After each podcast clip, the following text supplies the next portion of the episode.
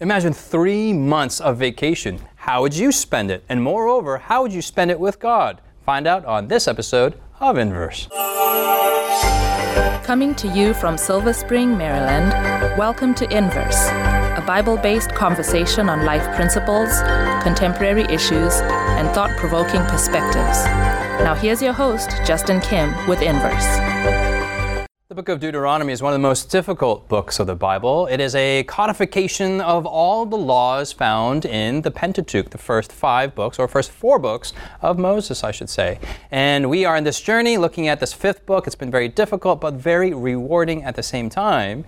In the book of Deuteronomy, there are the Ten Commandments, and there's a small set of rules and laws found about the feast days. And that's what we're going to talk about in this episode. And in the studio, we have Jonathan Sebastian and Israel. Again, we have our brotherly episode here, yeah, with the two beards and a lot of bravado. A lot of bravado. Okay. Let's go to Deuteronomy chapter 16, and we are in the episode 9 here, that you shall rejoice. What would you do if you had 3 months off? Jonathan, I mean, that's a short time. I know Europeans have 9 months off every year. We love the Europeans. Please don't send us emails.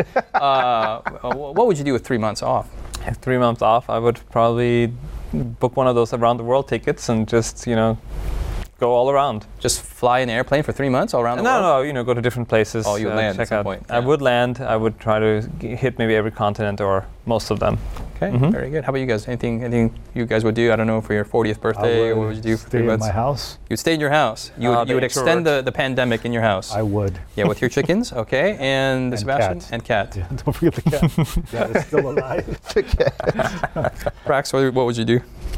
Yeah, it's a good question. I think I would probably do a lot of reading, a lot of writing. A lot of reading and a lot of writing. Yes. Yeah, well, we're going to look at the feast days here in Deuteronomy chapter 16, and we're going to read verse 16 and 17. And Jonathan, if you can read it for us, but before we do, let's have a word of prayer. And Israel, can you pray for us? Sure. Father in heaven, thank you for your presence throughout this study in the book of Deuteronomy. Mm-hmm. We pray that you be with us again as we look at these very important feast days. In Jesus' name, amen. Amen. Amen. Jonathan, verse 16 and 17, please. 3 times a year all your males shall appear before the Lord your God in the place which he chooses, at the Feast of Unleavened Bread, at the Feast of Weeks, and at the Feast of the Tabernacles. And they shall not appear before the Lord empty-handed. Every man shall give as he is able, according to the blessing of the Lord your God, which he has given you. All right, Sebastian, give us a background. Share with us, what are these things? And to some of us, this is very familiar. To the Jews, very, very, very familiar. Right. These are even national holidays. For others, foreign days. So you have to first start off with the seventh-day Sabbath, which is found right when we looked in Deuteronomy 5, mm-hmm. and remember the Sabbath day. Mm-hmm. And this was a day that was considered a day to cease, right? Literally what it means, to stop and to rest. But then these were called Sabbath days, built off of the same concept that there were 52 Sabbaths that were not connected with the sanctuary, mm-hmm. or services necessarily, although there were services held on the Sabbath. But then these feast days were to commemorate major moments in Israelite history. Mm-hmm. And they were connected to the sanctuary, which is ultimately a parable of salvation, right? Mm-hmm. This is kind of giving us a interactive sort of 3-dimensional Oculus view of what salvation is like. And so going through this process of the first feast was the Passover, which celebrated the deliverance from Egypt, and the blood on the doorposts and on the top. Well, we'll get into each of the feasts for sure. Yeah, that's good. Why does God give us these holidays? Why doesn't He just? Sometimes, Jonathan, we've talked about this before. We are admirers of propositional truth. Why doesn't God just say, Jesus will come in human form? Well, Jesus will do this. Why are these woven into these holidays? And I mean, it's just sometimes it's a little difficult. Why does it happen? I think God is a good teacher, and so He understands that the more your mind and your body, the more your entire being is engaged in something, the better you'll comprehend it. Mm-hmm. And so instead of just giving us, this is what it is, He lets you discover, mm-hmm. He lets you experience from different perspectives. This was these feasts were annually. Mm-hmm. So every year, 3 times a year, you were learning about a different aspect about who God is, mm-hmm. how you relate to Him, mm-hmm. and how it is. Every time you do something, there's always something new you can see, there's something new you can learn. And so, and it's very engaging, you know, you have different motions that you go through, you eat certain foods, you are interacting with people from all over, you know, so it's just and it's a special time, and a time of rejoicing, right? Yes. I believe that God understands that our human, you know, capacity of understanding things, He needs to engage us on every aspect of who we are and what we are. No, I love this, because that's, as you're saying, it's all sensory. Yeah. There is a culinary component, there's a social component, but moreover, it's embedded in time. Yes. So every year, the calendar, it comes to this time of this objective must be, these lessons must be repeated over. Mm-hmm. Yep. He kind of set it in the calendar, that import of that lesson. We mentioned in previous episodes about how the book of Deuteronomy is arranged according to the Ten Commandments. And you have all these laws, and they're reordered and recodified. And it starts with the first commandment, second commandment, third commandment, all the way down to the 10th commandment. And when you look at these laws regarding the feast days, they are in the same section as the Sabbath, the fourth Sabbath, the fourth commandment, the seventh-day Sabbath. Yeah, we'll make sure that's correct. We got it. And it's kind of the same section, but they are two different entities. Yes. Yes. Mm-hmm. Sebastian, what is the difference between? We're going to get, and Israel can share about Passover and the weeks and whatnot, but we got to be careful that they're not the same. Correct. Well, we see that the Sabbath was an arbitrary decision that beckons back to creation. Okay. Right? So there was no sanctuary. There were no Israelites. Mm-hmm. This was a day that God rested, right, according to Genesis 2, when he ended his work, and this was a gift to humanity. Mm-hmm. So this belongs to all mankind, versus the feast days were built off of the concept of the Sabbath, but they're directly tied to the sanctuary, right, an earthly sanctuary. Mm-hmm. And they were tied to specific historical events in the life of the descendants of Abraham, right? So they were to teach a broader lesson that other people could learn from, but this is where they are different, right? One is a salvific, connected to our relationship to God in that covenant, the 10 words, versus the feast days are just more of an expansion of that, as we see in the table of contents, you know, paradigm in Deuteronomy. So it's just expanding that. Let's actually get into these, as verse 16 and 17 mention, that three times a year, all the male. I mean, these are huge high Sabbaths, right? This is a major national thing. Let's actually get into it, Israel. Yeah. Well, before we go into that, if I can just say something. Yeah, for sure. I think one of the critical truths that the feast days are teaching us is the fact that truth is not just to be a dry theory, you know, but it's something that is to be practiced every day in life. It's something that is supposed to teach us nobility of character. It's something that's supposed to teach us what uprightness looks like, not just theoretically, but in everyday life, and also what unselfishness looks like. Now, the way in which this beautifully... Okay, so, and what you just said, I'm sorry to interrupt, this sounds lofty, but we're talking about holidays here. Yeah. How does nobility of character and then this, you're talking about these high things. Yeah. What does that have to do with eating a birthday cake on a holiday? Well, in that it reminds us of who God is. Okay. All of these things were supposed to remind us of what God has done for us, what God is doing for, how God gives us a harvest, how God saves us. And all of these things show, in a very real way, the unselfishness of God. Okay. He gives us blessings. You know, he does this because he's good, because he's upright, because he's just.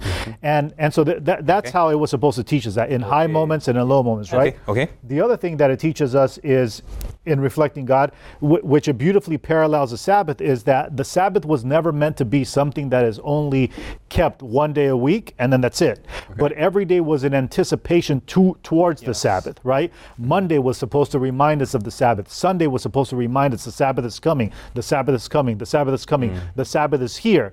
And so in a very similar way, these feast days that were supposed to be taking place throughout the year were supposed to also remind us, you know, it was supposed to remind us the concept of every day is an essential day for holiness, pointing us towards a celebration with Christ. And so in these two ways, they beautifully parallel the anticipation of holiness, the anticipation of godliness, the anticipation of an experience with God, and then the culmination of that very thing that we've been anticipating. Okay, so these are high, holy, awesome things. What are they? Let's get into it, okay? Jonathan. Oh, well, we're going to get into it. I was just going to say, like, okay, we're not going to get into it. Okay. No, we're going to it. I was just going to add that what God did not just create this so that they can have these holidays and and talk about holiness and all these things. It was also teaching them about the Messiah who was going to come, and it was giving them insights into the work of the Messiah, his purpose, and the things that he will do for them. So it was an illustration of, it was a celebration of God's past faithfulness, but also an illustration of God's future faithfulness from their perspective of what the Messiah would accomplish for them. I'm sure we're going to go into more of it later. I just wanted to point that out. It's also pointing towards Christ. Okay, yeah, yep. Amen. Let's do that now. Let's get into it now. Sebastian, well, you have something else to say before we get into the Passover? No, just talking about the Passover. Okay, let's get to the Passover. So when you kind of look back at the Israelite experience being delivered in that final plague in Egypt, and the call to essentially put that blood, sacrifice the lamb, put the blood on the doorposts, and then the angel of death is passing through the city. And if you have the blood, then you're covered, right? Something has already died. And so you're covered by the blood, right? And that's a really popular saying in Christianity, but we don't recognize that's directly connected to the Passover feast, right? This idea of being covered by the blood and being passed over, in a sense. Not because you did anything meritorious, but because something else has given its innocent life, right? Powerful. And this was teaching the Israelites that this day God is going to deliver you from bondage, which was through what? Through this covering of the blood on your doorpost. That's why you were spared any death, any plague, because of your obedience to applying the blood to your own personal home. And this was kind of driving home to the personal Israelite the need to apply the salvation that was coming through the Messiah to their own personal life. I need to be covered by the blood of Christ. That's right. Amen. What's beautiful is that this Passover experience marks the beginning of the Jewish year, which shows that the foundation of the economy, the foundation of their lives is salvation through the Messiah, being covered in that blood. In the doorposts in Egypt, their names were engraved in those doorposts. The blood literally covered their names. Right. And I mean, it's just powerful how God uses this. But what I love that this is the beginning. It's not somewhere later on. It is the foundation of the entire experience. Can someone explain a little bit? Maybe there's a misunderstanding. This angel of death. Did God send this angel of death? God's the one that's killing and saving. How do we reconcile those two factors there? Well, I think that we have the fact that God was bringing judgment, and the very fact that there was given the blood of the lamb was to say that any home that was not covered by the blood would have lost the firstborn. So it had nothing to do with whether you were a Jew or you were an Egyptian. It had to do with, did you have the blood? And so this shows that God was not arbitrary. When that angel was sent down to pass through Egypt, you could have been an Egyptian, but if you have blood on your doorpost, the angel passed by and your firstborn did not die. And so let me just interrupt here. We're going to take a break here, and we have also take a feast day break here. We'll come back. This is Inverse. My name's Justin. We'll see you after the break. Has Inverse been a blessing to you? Do you have questions, comments, or feedback you'd like to leave us? Find us on social media by searching Inverse Bible on Facebook, Twitter, Instagram, or YouTube. While there, join us, like us, heart us, thumbs up us. Our handle again is Inverse Bible, no spaces. Now, back to the discussion. Welcome back. We're looking at the Passover, and there are so many wonderful elements that point to the coming of the Messiah, but there's also this element of this angel of death. How does that play into all this? And you were saying, Sebastian. So this was ultimately leading to the fact that not just the Jews, but also the Egyptians were under judgment. And so it should have also taught the Israelites that we were not worthy because we're seed of Abraham. Our firstborn would have died. We're not worthy because we came from Isaac or Jacob, because we obey the other 9 plague situations, keep your cattle in or out. Nope, it's only because of the blood. And so this is letting us know that the entire world in a microcosmic sense, right, in Egypt was under judgment from that angel of, they all deserve to die. They all deserve to lose that, but they were spared and they were passed over for that very reason. So God wasn't necessarily trying to go about and build to that point, he was hoping that Pharaoh would have yielded. Yeah. And you know, I think we also have these our imaginations kind of, you know, the angel of death, and we just think of, you know, this, you know, one, you know, I don't know what we think of, but God is the author of life. Yes. He gives us life, and it is within his prerogative to take that life back, shouldn't we not want it, or not abide by his conditions for it. That's right. Out of his mercy, he does extend that gift of life to some people, but according to his judgment, he does withdraw it back. And should it be an angel that's a messenger to execute, be the one that receive, not the one that has a sword and is killing all these people, but it is the title that's been given. And so we just want to make sure there's no misunderstanding that God is I don't know what the right term is, but nickel and diming, or just this tit for tat kind of, and playing around with humanity, which some people understand the Passover that way as well. Any other points for Passover? We have to take into consideration the fact that there was an encounter between the Pharaoh and God. You know, Pharaoh was like, who's God? I mean, that I should, you know. Sure. And so there's this back and forth conversation where the Pharaoh does not acknowledge, you know, the power of God, who's saying, let Israel go so that he's like my firstborn son. Israel is my firstborn son. And so if you want to hold my firstborn son hostage, then I'm going to then do the same to yours, right? And so that's kind of, there's that context is important. Mm-hmm. Something that I want to make sure that we don't miss is the fact that salvation was something to be celebrated, and something that celebrations are intended. Celebrations are intended to remind us, and it's amazing how God has us remember the celebration of salvation, because it's something that it's in the human nature to forget. Yeah. To forget how grave our situation was, our circumstances were. I mean, we were in Egypt, we were slaves, you know, we were going through these plagues, all of this stuff was happening, and in this, God came and he delivered me from that. And so, you know, we celebrate birthdays, we celebrate all sorts of marriages, we celebrate all sorts of different anniversaries, and God says the greatest of all anniversaries, which should be happening before the, you know, at the beginning of every year, is remember the fact that you exist today, both spiritually and physically, because I came and I sacrificed my firstborn son so that you and your firstborn son can live. Mm-hmm. Yeah. Mm-hmm. Yeah. No, I was reading a book by Jonathan Sachs, a very famous rabbi, and a certain educator came to him and asked him, "Look, I'm a principal of a school district. I have like an 8% success rate, an 8% graduation rate. My teachers come and in and out. I have a horrible district. My parents don't support me. Da da da da da da. What do I do?" And this rabbi said he didn't know what the answer was. As many pastors and many clerics don't know what to say. But he was actually studying the Pentateuch that morning, as a lot of rabbis do, and he was looking at this passage and these passages, and saw this concept of rejoicing and celebrating. Mm-hmm. So he just said, celebrate. And this lady's like, what are you talking? I've got nothing to celebrate. Do you just want me to repeat what I just told you? Mm-hmm. And he said, no. Find ways to celebrate. You can always celebrate when God is with you.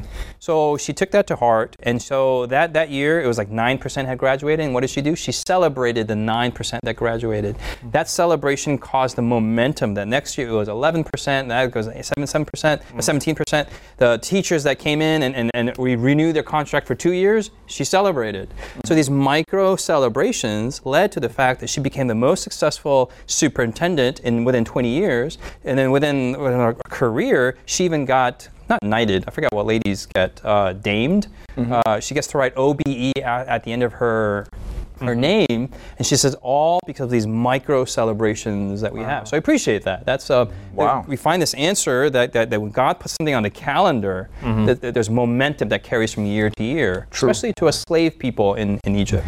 I think it's, you know, as we kind of wrap up Passover here, I think it's important that we point out that Jesus fulfilled this perfectly. He, you know, John says in chapter 1, like, this is the Lamb of God who takes away the sins of the world.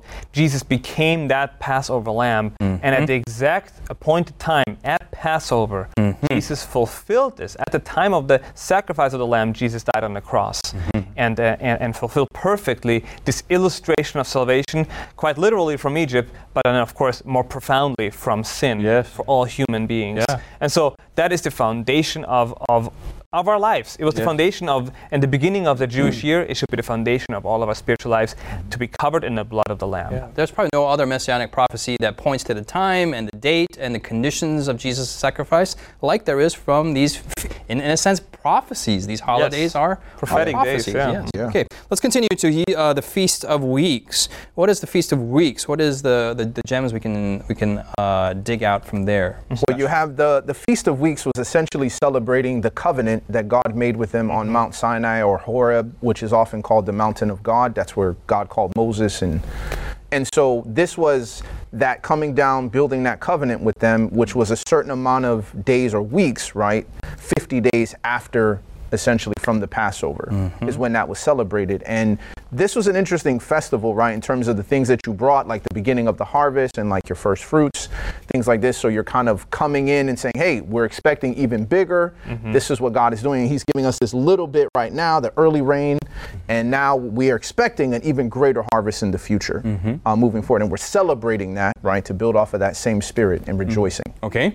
Verse 11 of this chapter is critical. It says, you shall rejoice before the Lord your God, you and your son and your daughter, your male servant, your female servant, the Levite within your gates, the stranger, the fatherless, the widow, everyone who is among you.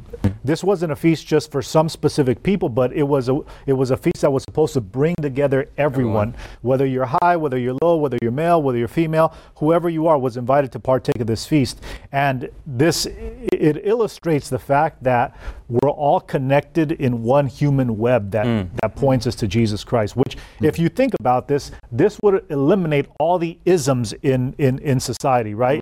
Like racism, sexism, classism, all of these different things would be eliminated if we learned to focus our attention on Jesus Christ. Amen. The things that happened, when we think of Mount Sinai, I mean, God appeared physically in the cloud. There were flashes of lightning, there was wind, there was all this stuff happening. It was giving a strong impression that on the people at the time, and they were even scared at times.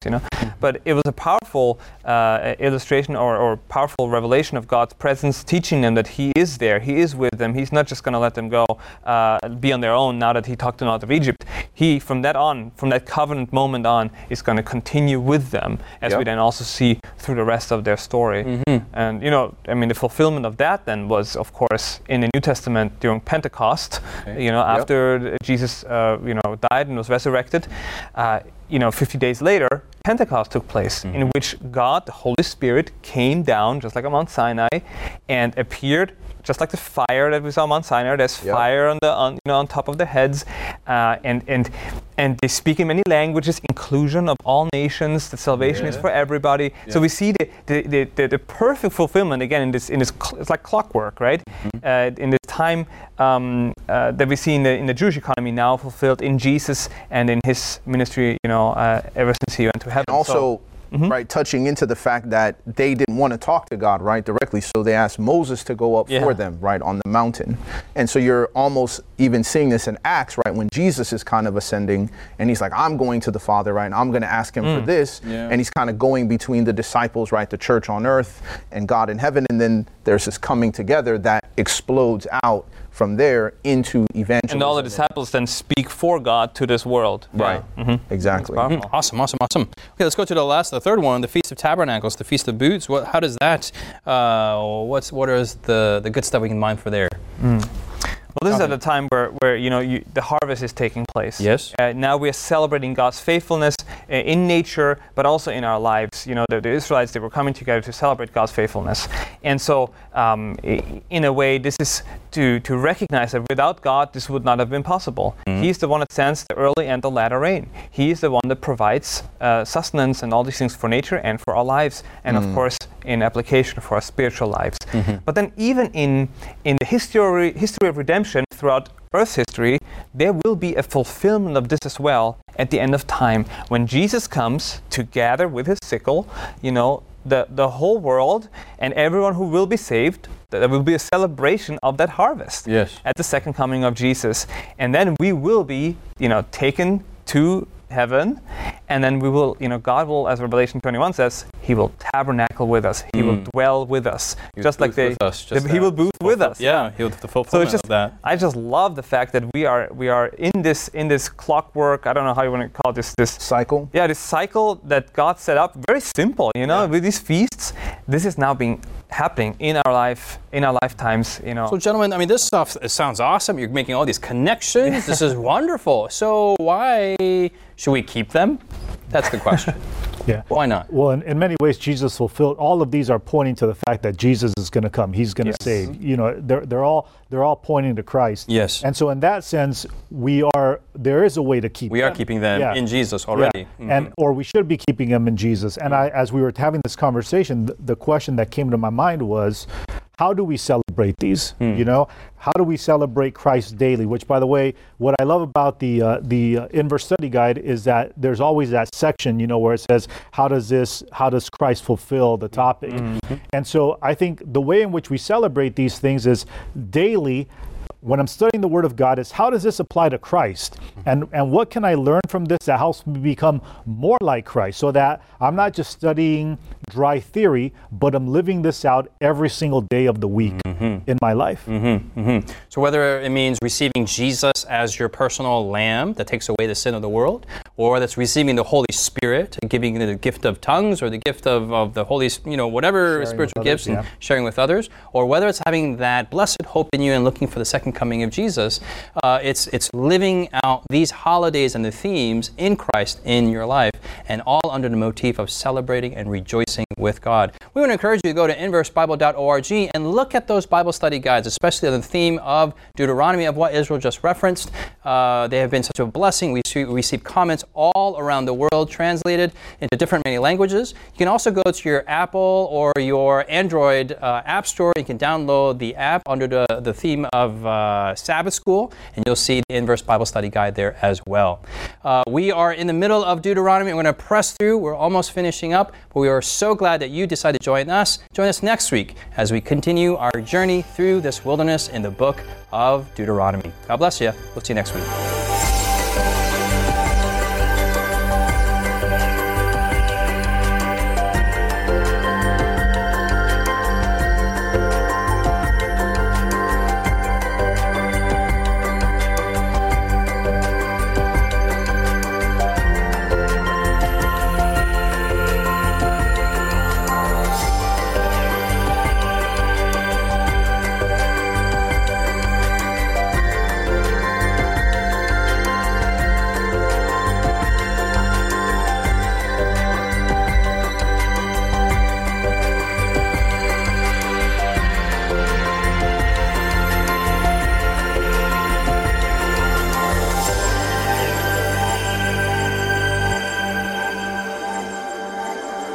You've been listening to Inverse, a Bible-based conversation with Callie Williams, Israel Ramos, Jonathan Walter, Sebastian Braxton, Siku Dako, and your host, Justin Kim.